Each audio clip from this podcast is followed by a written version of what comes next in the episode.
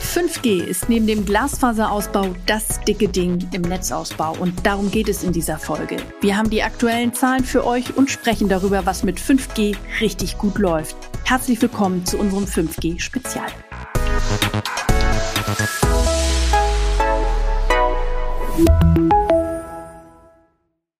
Und hallo auch von mir. Dann starten wir doch gleich mal mit guten Nachrichten zur 5G-Netzabdeckung.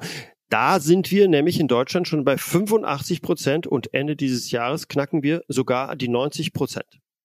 Übrigens ist das unter anderem möglich, weil wir uns von 3G verabschiedet haben und diese frei gewordenen Frequenzen nutzen wir jetzt für das 5G-Netz und natürlich auch noch für das 4G-Netz. Beim Thema Netzabdeckung geht es in der Community oft hoch her und es erreichen uns immer wieder Fragen zu einer hundertprozentigen Netzabdeckung. Deshalb nutzen wir heute mal die Gelegenheit, um zu erklären, warum die absolute Netzabdeckung in der Praxis schwer umzusetzen ist. Unser Technikchef Walter Goldenitz verrät, was die größte Herausforderung dabei ist. Ja, die, eine der größten Herausforderungen ist nach wie vor Standardsuche und Standardgewinnung. Also es gibt ein Beispiel, die ICE-Strecke Frankfurt-Köln. Montabaur gibt es einen Tunnel. Wir wissen, dass wir dort immer einen Gesprächsabbruch haben. Da fehlt uns einfach ein, ein Standort, der genehmigt wird, wo wir tatsächlich unsere Technik dann aufbauen können. Ja. Und Standardsuche, das ist eigentlich äh, die größte Herausforderung in den Städten. Also wo kommen wir, auf welches Dach kommen wir rauf? Äh, in den ländlichen Gebieten, in den, äh, auch auf Autobahnen und ICE-Trassen gibt es hin und wieder, gehen diese durch Naturschutzgebiete wie bekomme ich eine Genehmigung in einem Naturschutzgebiet für einen Mobilfunkstandard? Das ist richtig eine Herausforderung. Und jeder mag schnelles Internet haben, schnellen Mobilfunk haben, aber niemand mag eine Antenne sehen. Ja. Georg, lass uns doch am besten nochmal einen Überblick geben für alle, die jetzt erst bei 5G hier einsteigen, was die Vorteile des neuen Mobilfunkstandards 5G denn sind.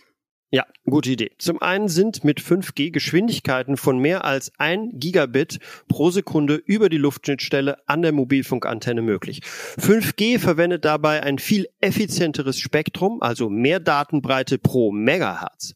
Außerdem bietet 5G geringere Latenzzeiten, also kaum Verzögerung bei der Datenübertragung. Das ist zum Beispiel wichtig für autonome Fahrzeuge, die in den Produktionsstätten Waren von A nach B bringen oder für Gaming, wo es darauf ankommt, möglichst schnell reagieren zu können. Und 5G enthält auch neue Funktionen wie die Netzwerkleistung. Das bedeutet, dass das Netz besser auf die Kundenbedürfnisse dimensioniert werden kann. Das ist wirklich eine ganze Menge und ich würde sagen, höchste Zeit, dass wir zu konkreten Anwendungsfeldern für 5G kommen. Ich starte mal mit der Mixed Reality. Der Name verrät es ja schon ein wenig. Bei Mixed Reality geht es um die Verschmelzung von Virtual Reality, also der virtuellen Welt, mit unserer realen Welt. Wirkliche und virtuelle Objekte können sogar interagieren in der Mixed Reality. Hier mal ein Beispiel. Bei einer Mixed Reality Anwendung siehst du die digitalen Socken, die unter deinem Bett liegen, nicht direkt, sondern du musst dich da schon aktiv zu bücken. Erst dann sind sie durch deine Mixed Reality Brille zu sehen. Heißt im Klartext, dass ich virtuelle Gegenstände wirklich auch bewegen könnte. Ja, ganz genau, so ist das. Und an der Stelle können wir auch schon die Brücke zu 5G schlagen. Denn was braucht man, um solch komplexe Anwendungen beispielsweise im Freien nutzen zu können? Jede Menge Datenvolumen und natürlich eine hohe Übertragungsgeschwindigkeit. Mixed Reality Anwendungen sind durch ihre Komplexität logischerweise auf eine sehr hohe Leistung im Netz angewiesen. Da bietet sich der Mobilfunk und damit auch 5G ganz gut dafür an. Richtig. Und die hohe Leistung kommt aus unserem Mobilfunknetz. Diese Leistung wird aber auch für unsere Geschäftskunden immer interessanter. Und da sind wir auch schon bei einem ganz anderen wichtigen Bereich, nämlich den Industrieanwendungen. Dort kommen immer mehr autonome Roboter in den verschiedensten Branchen zum Einsatz. Also auch mobile Roboter, die Güter von Halle A nach Halle B transportieren oder Flugdrohnen, die ganze Industrieareale überwachen. Richtig. Und hier kommen die erwähnten kurzen Latenzen zum Einsatz. Die verkürzten Reaktionszeiten sind bei Echtzeitanwendungen in der Industrie natürlich enorm wichtig, damit die Hard- und Software nahtlos miteinander kommunizieren können und das System nicht zum Stillstand kommt. Aber da stelle ich mir die Frage, warum sollten Unternehmen eigentlich überhaupt Mobilfunk nutzen? Denn es gibt in den meisten Betrieben bereits WLAN-Netzwerke. Da hast du Punkt, Georg. Unsere Projektmanagerin 5G für Geschäftskunden, Vera Schmitz, erklärt das hier einmal selbst, weshalb Mobilfunk für die Industrie interessanter ist.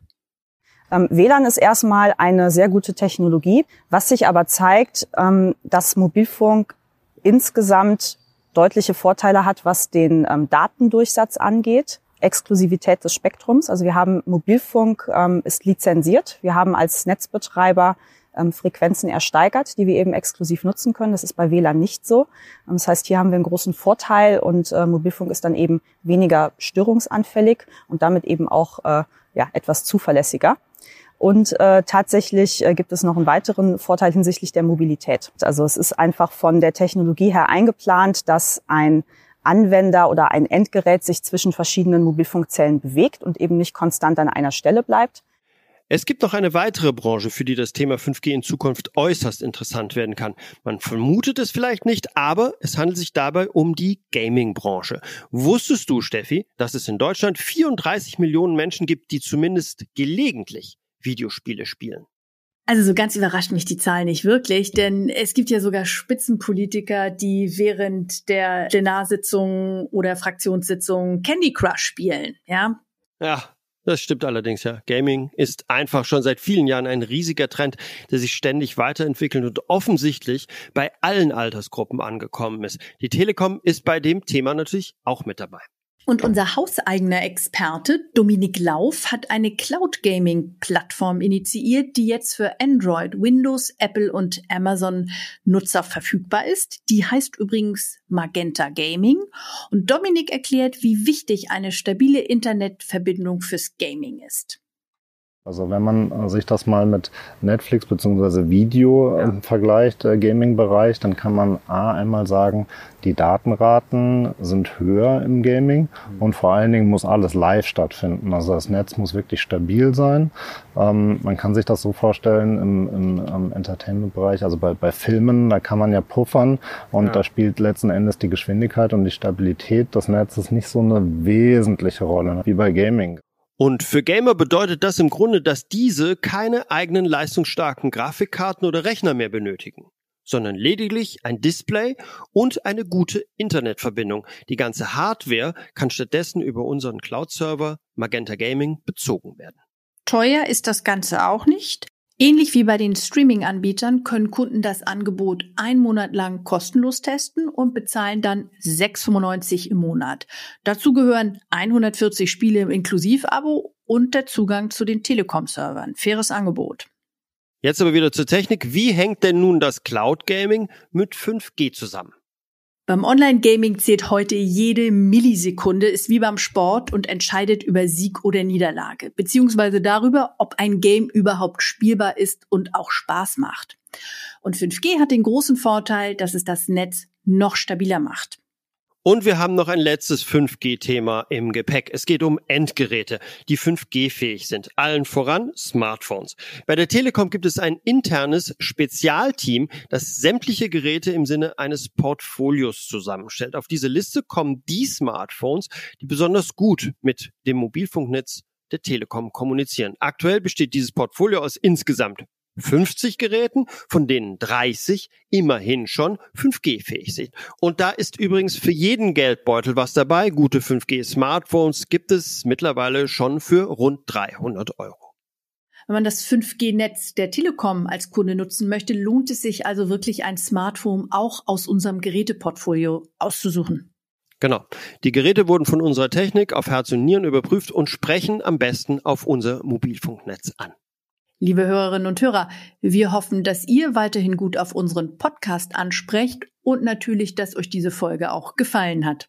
Und damit verabschieden wir uns. Kommentare und Anregungen wie immer gerne an podcast.telekom.de. Tschüss und bis bald. Tschüss und gebt auf euch Acht.